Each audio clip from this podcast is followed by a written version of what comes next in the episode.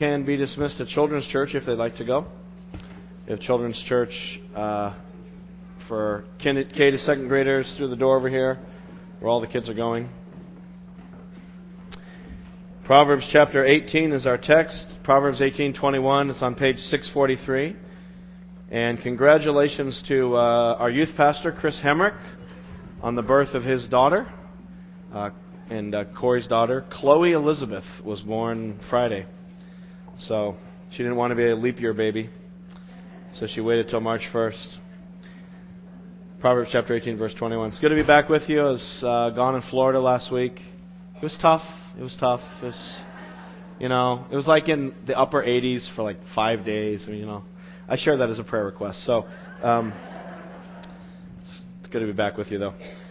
Proverbs chapter 18, verse 21, page 643 in the Pew Bibles.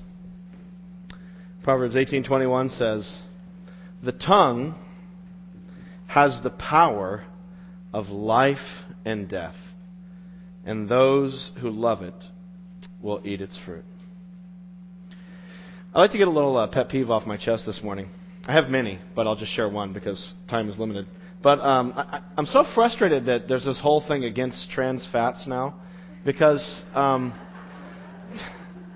I was I was at my uh, my favorite seafood restaurant this fall, and uh, I was ordering my very favorite seafood dish fried whole belly clams with tartar sauce.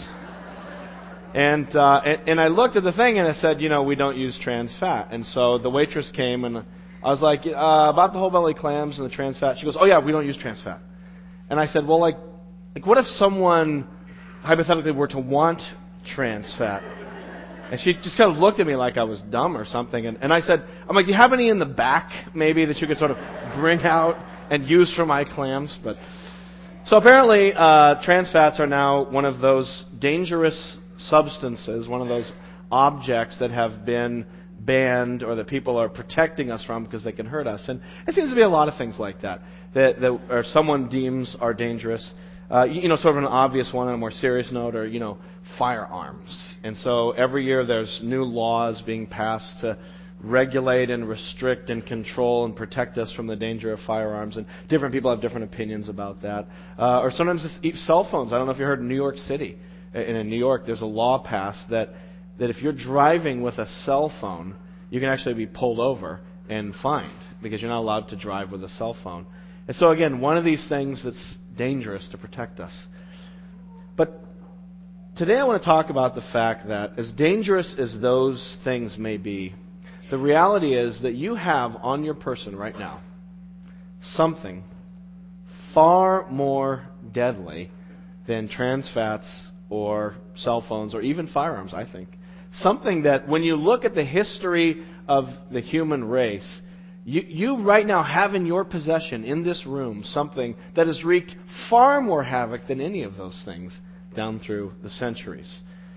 This thing that you currently are holding has split up marriages.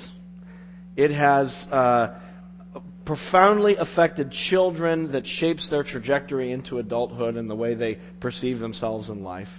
Something that has divided friendships, that has sunk businesses, that has emptied out churches. It's a, something that you own that has been used to sway the directions of nations in war and peace. I mean, it's this amazingly powerful thing that you have. And this lethal weapon in your possession, this toxic substance, this incredibly uh, powerful item, is right here. If hung, right? It's the power of speech. Or as it says in Proverbs, the tongue, in other words, speech, the tongue hold, has the power of life and death. I mean, you can't get any more extreme than that. Life and death are brought about through this little thing we call speech. This little muscle in our mouths can be used to bring such good or to be, bring such destruction and ruin. Um, let's just look at a few more uh, passages in Proverbs that sort of point to the same truth. Look at Proverbs chapter 10, for instance. Proverbs chapter 10, verse 11. And just do a quick little survey through Proverbs here to see how often this theme of the power of the tongue comes up in Proverbs. Proverbs 10:11. The mouth of the righteous is a fountain of life, but violence overwhelms the mouth of the wicked. The, the mouth of the righteous is a fountain of life. So in this desert world where it is so hard, uh, a person who speaks truth and who uses their mouth in ways that glorify God can be like a fountain in the middle of the desert. Um, or look at Proverbs chapter 14. Proverbs chapter 14, verse 3. A fool's talk, Proverbs 14:3, brings a rod to his back, but the lips of the wise protect them. So if we use our mouths one way, it brings pain and rebuke, and if we use our mouths another way, it protects us and shields us from uh, harsh realities. Look at chapter 18, verse 7. Just a few more for you. Proverbs 18, verse 7 says, A fool's mouth is his undoing, and his lips are a snare to his soul. So that our very substance of our lives can be uh, torn down. We, we can be undone, unraveled, simply through the use of our tongues. Or just one more. I, I don't want to belabor this too much. I think you get the point. Look at Proverbs 21 23. Proverbs 21:23 says, "He who guards his mouth and his tongue keeps himself from calamity." All of these made me think too in the New Testament of the book of James, chapter 3. Some of you know that famous passage on the tongue and the power of speech. In fact, let's just look there if you want. James chapter 3. It's on page 1197, just to pull in a little New Testament as well. James chapter 3, page 1197. Again, the power of this little muscle, the power of language to bring life or to bring death. James chapter 3, verse 1 says, Not many of you should presume to be teachers, my brothers, because you know that we who teach will be judged more strictly. What am I doing up here? yeah. Verse 3 we, When we put bits into the mouths of horses to make them obey us, we can turn the whole animal. Or take ships as an example. Although they are so large and are driven by strong winds, they are steered by a very small rudder wherever the pilot wants to go. Likewise, the tongue is a small part of the body, but it makes great boasts. Consider what a great forest is set on fire by a small spark. The tongue also is a fire a world of evil among the parts of the body. It corrupts the whole person, sets the whole course of his life on fire, and is itself set on fire by hell. The power of the tongue, like a little bit in a horse's mouth, and yet it can turn this huge animal wherever you want it to go, or like a little rudder on an enormous sailing vessel, directs the whole ship uh, in the direction, or like a little spark can start an enormous conflagration if uh, unchecked. Or, or I thought of a modern example. You know, speech is kind of like nuclear power. We have nuclear power in our mouths. This ability uh, to, to, to use words. And, and like, like the atom, such a small thing, you know, what's the splitting of an atom? I mean, it's so small and you're splitting it in half. I mean, how small can it get? And yet it can unleash a power, a cascade of energy released that, that can be so either destructive or constructive. You know, take nuclear power in the form of a bomb, and it can obliterate a city. Take nuclear power, harness it in a plant, and it can power a city and give life to thousands. And so that's how our words are. They have the power of life and of death. Uh, in fact, as I was studying uh, uh, Proverbs and sort of laying out the whole sermon series, I came to the, this thing on the tongue, and I started writing down the different proverbs, collecting the proverbs on speech, and I was like, all right, I'll have a, one sermon on speech. But I looked at it, I was like, wow, there's a whole lot here. The Bible has a lot to say about this powerful gift we have in speech. Uh, in, in, fact, this really this sermon that I'm preaching today is the beginning of kind of like a five week mini series where we're going to look at different parts of how we use our mouths and what Proverbs has to say about that. So it's kind of the beginning of a little mini series. There's so much to be said about what we say. Um, so why is this? I, I think that's probably what I, one of the things I was wrestling with as I was studying it. The, the tongue has the power of life and death, but why is that? Why are words, you know, what are words? They're just sounds. But why are they so powerful? Why is it so critical how we use our words? Where does this power come from? And, and so I kind of developed a little hypothesis. I don't know if it's totally right, but I'm just going to kind of throw it out there. And then I'll show you how I kind of came to it in the scriptures and just see what you think. It, my hypothesis is this that part of the reason that, that the tongue holds the power of life and death is because our ability to use language is a component of what it means to be made in the image of God. That it's part of our God likeness that is powerful and that's been given to us as humans, and it's a, a capacity that we have. And therefore, it's a, a powerful thing. Uh, let's go back to the very first book of the Bible, Genesis chapter 1, verse 1. You'll find that on page 1 in the Pew Bible. Genesis 1 1.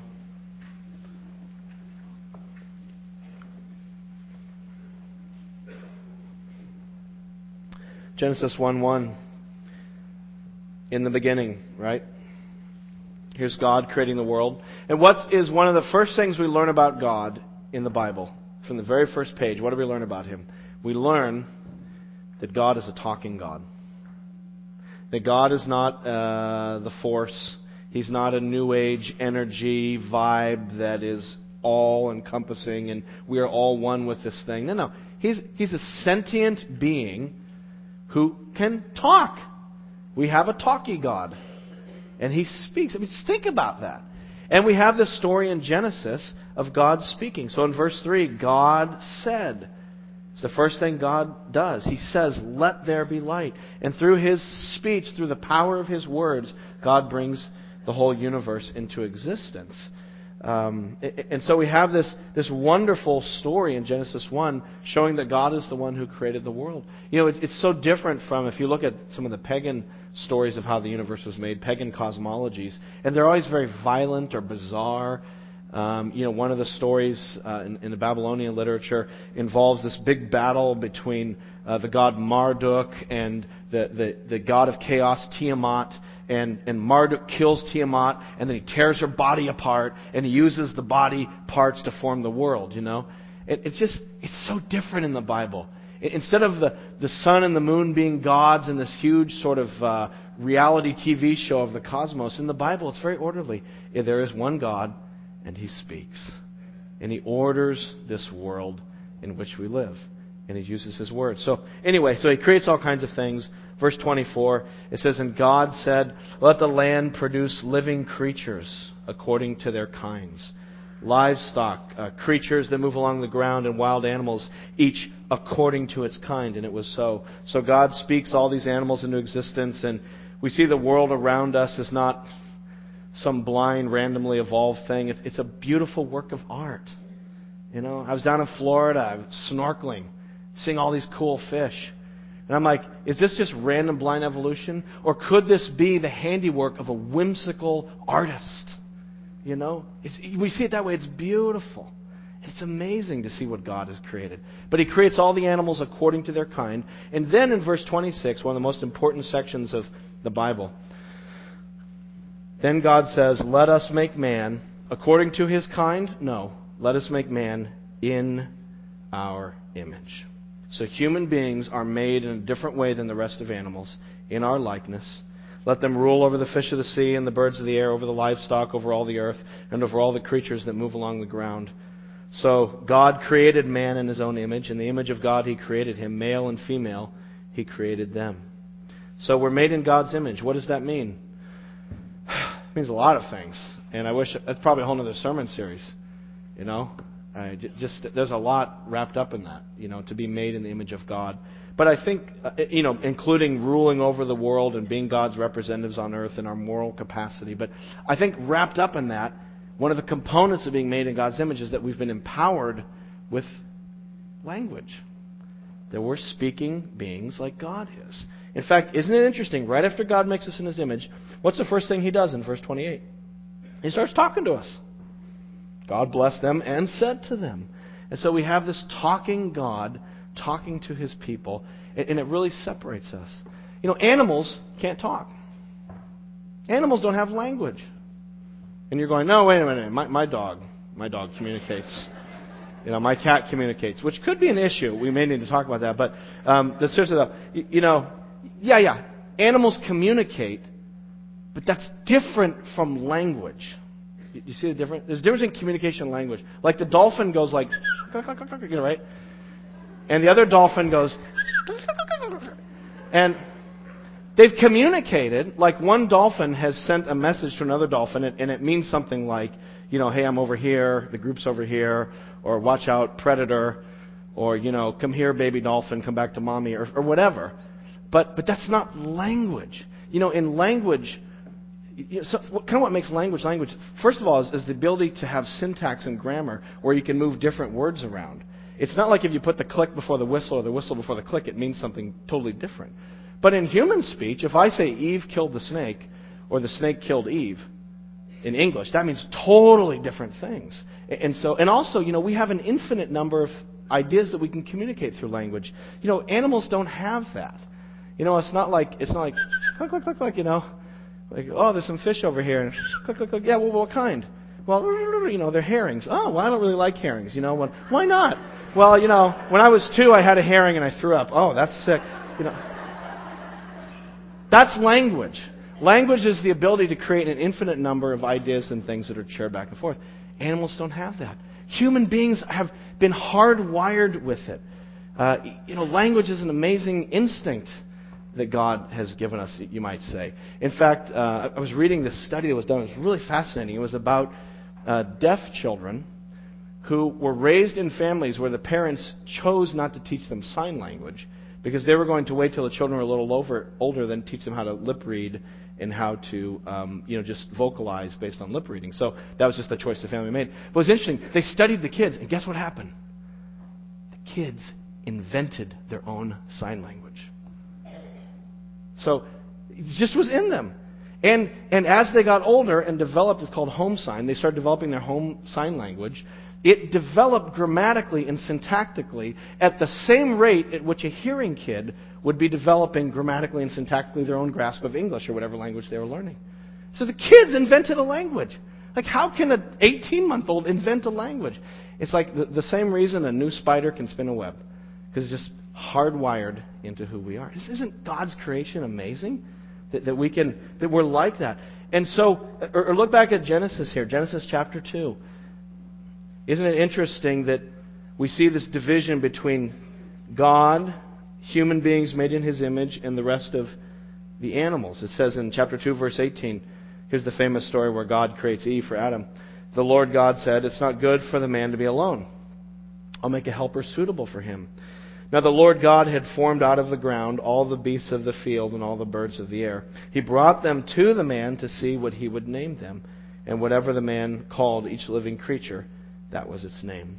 So we have all the animals brought before Adam. In a sense, Adam participates with God in the creative work, using words to create identity and order within, the God, within God's creation, to, to create meaning through his words in, in a sort of an analogous way through God. And so that's why words hold the power of life and death. I think it's part of our God likeness in an analogous way. You know, I'm not saying we're God by any stretch of the man, but we're His image bearers on earth. And so part of carrying out that role is using words which hold power, which, you know, in, in a sense, I hope you understand, what I'm saying, create. Not in the way that God can create something that doesn't exist, but things are created when we speak. Reality is affected through words. So our words hold the power of life and death. Uh, whether it's two people sharing an email exchange, or whether it's two people signing to each other, or someone talking to someone else at Starbucks, or uh, a novel, or a short story, or the words that you hear coming through your iPod earbuds, listening to the words in a song, or great speeches that have been given that have affected a nation. You know, I think of uh, Martin Luther King's Jr. speech, I Have a Dream. If you ever read that speech, it's a very short speech, very concise. But, you know, so powerful. Here's one guy standing in front of the Lincoln Memorial, speaking a few words, but how those words galvanize and focus the dreams of a nation. It's just words. It's so powerful. and so words truly do hold uh, the power of life and death. And I think what that means for us is, and probably what I'm driving at in terms of an application for us here, is that we have to really take seriously what we say. That that's a critical part of following Jesus is thinking about what we say and how it affects people. See, I think a lot of times um, we, we probably don't think so seriously about our words. It's like, ah, just something I said. It's okay. I didn't mean it. Whatever. Just words. But words really do matter. They really affect things. And we have to be very cautious with words. Um, they're powerful things. We have nuclear energy that we have to think about. And, and I think that a lot of times we don't think that way. I guess is what I'm saying. Um, we, uh, we don't think about that as a critical part of our Christian discipleship. You know, sort of like, what does it mean to follow Jesus? What do you do to follow Jesus? What does that look like? Oh, well, uh, I go to church and, um, you know, I, I go to a Bible study and I tithe and I help out on the committee at church. And yeah, those are parts, those are expressions of our following Christ. But what about every time I open my mouth as part of my Christian discipleship? That God cares about what we say because what we say has radical impact. So I think that's kind of the takeaway from all this is to, to begin to think about what do I say, what am I saying, and how does that affect things? That God really cares about the kinds of things that we say. Our words truly do hold the power of life and of death in different ways. Um, and so, uh, I guess what I'd like to do, and just kind of wrapping this up, is to think with you a little bit about how that plays itself out. But let's first think about the negative, some of the ways that death, uh, that words can bring about death and destruction. that sounds really cheery. But then we'll end with a positive, and think about how our words can bring life and how they can build up. So, first of all, the negative, and I'm going to try something a little weird here. I did this in the 8:30 service. It kind of worked. I don't know if it's going to work here.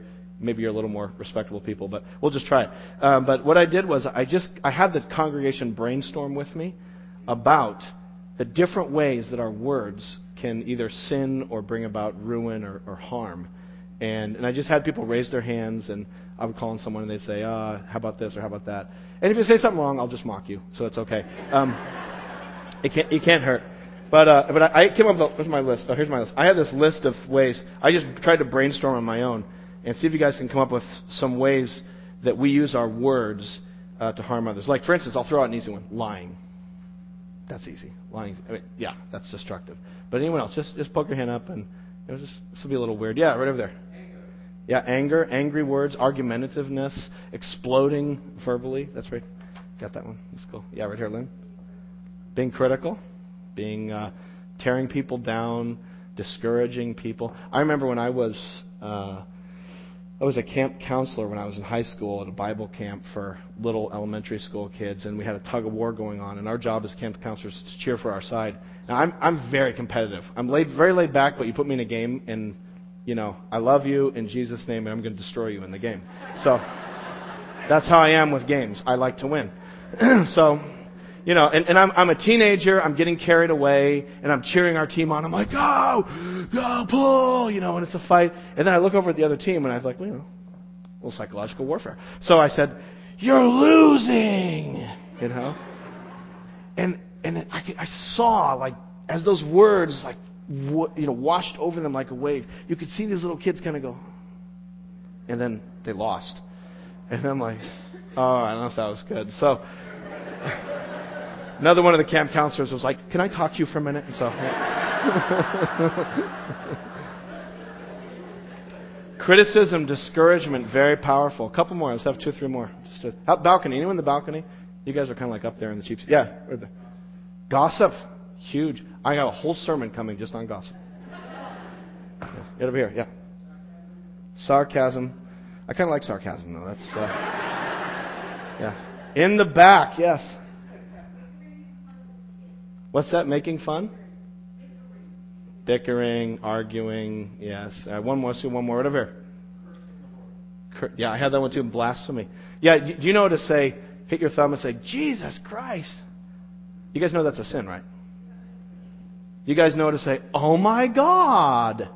You guys know that's taking the Lord's name in vain. You guys know that, right? Because you're using the name of Almighty God as just a byword. So. Okay, go ahead, Linda. One more. Yeah, that's good. Where is he? Yes. Clever. so many different ways we can destroy with our words. So let, let me just uh, let me just give you my list real quick to move on here. Arguing, blaming. I had blasphemy uh, or taking the Lord's name in vain. Bragging, complaining. Uh, I, I was uh, I did a summer mission trip for two months in Taiwan, and I had to. One of the rules on the trip was you couldn't complain. That was the hardest thing I ever did. Adjusting to Taiwan culture, easy. Not complaining, hard. You know uh, discouraging, excusing sin and evil, seeing sin and evil and being like, oh, it's no big deal, instead of confronting sin where it needs to be confronted. False teaching. Uh, if you think about Marxism, Freudianism, Darwinism, and the way those ideas, regardless of how they're originally intended, have been used by despots and tyrants to destroy lives in the 20th century. Just ideas, words on paper and books and yet have been taken and applied in all kinds of ways. Um, insulting, justifying ourselves instead of confessing sin, lying, name calling, uh, seducing people to sin, slander, slurs, swearing, threats. I mean, it just goes on and on. It's so powerful. The, the most destructive thing we can do with our mouths, I think at the top of the list, has to be denying belief in God, rejecting the gospel of Jesus. The most destructive thing you can do with your mouth is to say, I don't believe that. That's a load of garbage. I will not believe. If it says in Romans 10:9 that to confess with your mouth Jesus is Lord and believe in your heart God raised him from the dead and you will be saved, well the converse must also be true.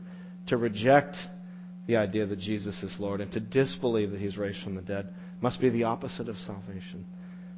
Um, our kids uh, one of our kids has a teacher. And by the way, we like this teacher. This teacher does a great job, and we're really happy with this teacher. But one day, this teacher slipped up. You know, we can, it can happen to any of us. But I don't know what the, the context was. Something was being talked about in class about the Red Sea or the Bible or Moses or something or the Middle East. I don't know how they were on it. But the teacher said, you know, I we, you know, we're not supposed to talk about religion here, but, right? That's always a dangerous way to start. And and this teacher said, you know, that the Red Sea really wasn't parted. That what really happened was there was a shallow place and the tides changed and the wind came up and it just kind of looked like it was dried out. You know, like apparently he was there or something. I don't know, but you know he had this theory. Um, you know, it was interesting. And, and my my child came home and, and said, you know, I heard this in school today and, and was questioning it, which is good. You know, we we teach our kids you have to respect your teachers, but you don't have to believe everything they say. So respect them, treat them appropriately, but just because they said it doesn't mean that's the case. Right? And I said, they have a religious viewpoint too. It's called secularism, which is just as much a religion as Christianity. And there's a religion in the schools. Just understand that going in. And so we try to communicate that so they can think for themselves critically about everything they're hearing, or even things that we tell them. We don't have to think critically from God's Word. So, uh, so anyway, but I thought about that and I was like, man, you know, telling little kids not to believe God's word, like, it, you know, kind of like lightning, just. But praise God, our speech can be used to build up, to give life, to build up faith, to give hope. All of those negatives that we listed and could have we could have kept going with the listing. You know, we, I, you know, you could take all those negatives, you can invert them. So instead of arguing and bickering, peacemaking can be done with our lips. Uh, instead of blasphemy and taking the Lord's name in vain, praising God. Instead of bragging about ourselves, we can exalt God. Instead of complaining, we can give thanks. Instead of discouraging, we can encourage. Instead of false teaching, we can proclaim the truth. I mean, you know, the list goes on. Have you ever experienced life giving words in your own life? Have you ever had somebody in your life who has spoken life into your life? Maybe a mentor, maybe a pastor, maybe a coach you had who just spoke life into you, a friend, um, you know, a parent. Maybe some of you had great parents and they were godly and they spoke life into your life. Uh, that's a wonderful thing. God has blessed me with some people in my life. Well, many people in this church, but a, a couple key people who have had a, a, significant role into speaking life into my life. And uh, one of them, some of you remember him, is uh, Ray Pendleton. Some of you remember he was great. Uh, so those of you who don't know Ray Pendleton, about 10, 12 years ago, he was the interim pastor of the church while the church here was looking for a new pastor, senior pastor. And, and I worked underneath him. I was the interim assistant pastor. It's not really a job title that begets confidence in one's you know, job security, but Bismay, that's what I was. And, and it was great. Ray would come down, and uh, at the time it was me and Rich Chamberlain as our youth pastor on staff, and that was the staff. And Ray would come down Tuesdays and meet with us, and he'd come down Sundays and preach, and we kind of ran the church during the week. So anyway, I'll never forget, Ray had been here about nine months, and we went out to Bertucci's over at exit 15. I can remember the booth we were sitting in. I was sitting on the inside. Rich was sitting next to me. Ray was over there, and we we're sort of talking about you know where the church was going to go and what they're going to do for the next pastor and uh, you know, sort of batting this around. And, and Ray said, "Well, actually, I, I you know, I, I think I know who the next pastor should be." And you know, Rich and I were like, "Huh, cool." Like, uh, well, who is it? Because you know, we'd like to know who we're going to be working for. And you know, do you have some inside information? Like, who is this person? And I'll never forget. Ray just looked up from, uh, up from the table at me and he said, "Well, you." And I was like, well, first Rich did the Heimlich on me to get me to stop choking. like once I could breathe, I was like Ray and I were. I mean, Rich and I were like, "What? Are you? Have you lost it? Like that's the dumbest thing I've ever heard." You know, I'm 25 years old. Like, what do I know about anything? I'm 37 now. I still don't feel like I know that much. Um, but I was like, "What? Are you?" You know, we just laughed. We're like, you know, and Rich afterwards was like, "Dude, he shouldn't play mind games like that with you because that's really." And uh, but you know, you know what a moment of life-giving words. To ha- just one word, you, you. Like in that word, so much vision, affirmation, faith was communicated to me. Like, did I really believe that God could do something like that for me? Like, would God even care about me? Would He do something like that in my life? Like, wow, is it possible? So he's speaking faith and vision and hope and affirmation of gifts into my life. And just what a powerful experience that was to hear that, that word. And of course, you know, I didn't believe it. It wasn't until about seven months later that I started feeling a calling to this church. It was about seven months later that the church started feeling a calling toward me. So, you know, he was, if I was charismatic, I'd say he had a prophetic word. But uh, I'm a Baptist, so I'll just say it was spooky. But, um, As be that as it may, the great thing is that just as all of us have the power of the tongue, we also all have the capacity to speak the most life giving word that anyone can speak. And it's not the prerogative of pastors, it's given to all Christians. All of us here have the opportunity to speak the life giving word of the gospel. No word gives more life than eternal life, which is what the gospel gives. And everyone here has a tongue or fingers to type with or fingers to sign with or however it is God has enabled you to communicate. And everybody here can communicate the gospel. And it is through the gospel that the God who created us says to wayward sinners like me, You, I want you to follow me. Is how the gospel works. And you all know the gospel. Anyone here fuzzy on the gospel? Kind of is the gospel clear to you? Let me, let me do this. Let me tell you the gospel in less than one minute. Just so we're all clear on the gospel. Anyone got a watch? Who's got time you watch? Anyone? Okay. Janet? Are you good? All right, tell me when to go. I'm going to try to do the gospel in one minute. Last, last service, I had 65 seconds. I was so mad. So. All right. There is a God who created us. This God made us for himself to know him and enjoy him. But we have turned away from this God. We have rejected him like insurgents. We have rejected the rule of the king. And therefore, we are under the just condemnation and judgment of this God. That all of us here deserve eternal condemnation. Hell is, is too good for us. But that's where we're headed. But, in mercy and love, God sent his own Son for wayward sinners like us and that Son, Jesus, lived the perfect life that we could never live. And He died on the cross the perfect death to pay for our sins in our place. So that Jesus gives us His righteousness and He takes our sin. And now anyone who repents of their sin, who says, I am a sinner and I need a Savior, and puts their faith completely in Jesus, not in themselves, not in their own religiosity, not in their good works, but puts their faith in Christ, can have eternal life and forgiveness of sins and adoption into God's family. 62? All right. Three second improvement. but here's the thing.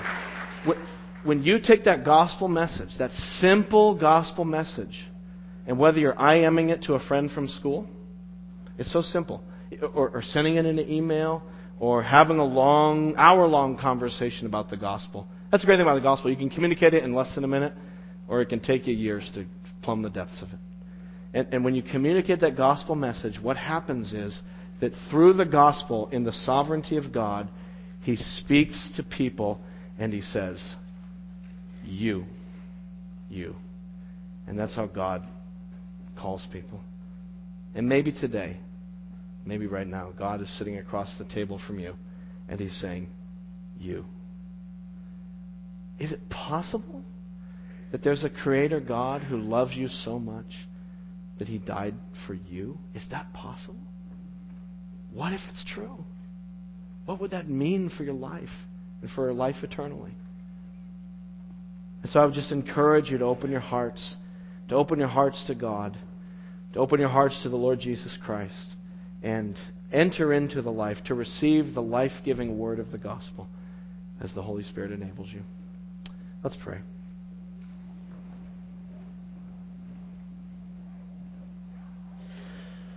Oh, Lord Jesus, we just close this time by asking that you would take the words of Scripture that we just studied and through the Holy Spirit implant them into our hearts so that they would uh, be like seed on the good soil and would bear fruit. God, I pray that you would um, enable us to be sensitized to the use of our words, that we would think about the life and death that comes out of our mouths. God, I pray for this congregation that we would be a church that increasingly speaks life through our mouths, that you would continue to sanctify our lips, to make us people who more and more use our mouths to bring the life of the gospel and of the glory of God to others. And Lord, I, I pray for anyone here, God, who doesn't know you, that, that they would just have that amazing experience of you speaking into their heart, calling them to them yourself. And Lord, knowing that when you speak and you call, that we answer. And so, God, just speak into hearts here, I pray today.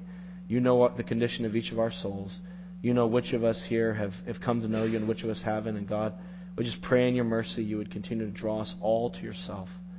And so, Lord, be at work in our midst and be at work through our lips. We ask this in the name of Christ our Savior. Amen. Um, can we just close by singing Turn Your Eyes Upon Jesus? Do you guys know that song? Just have you stand?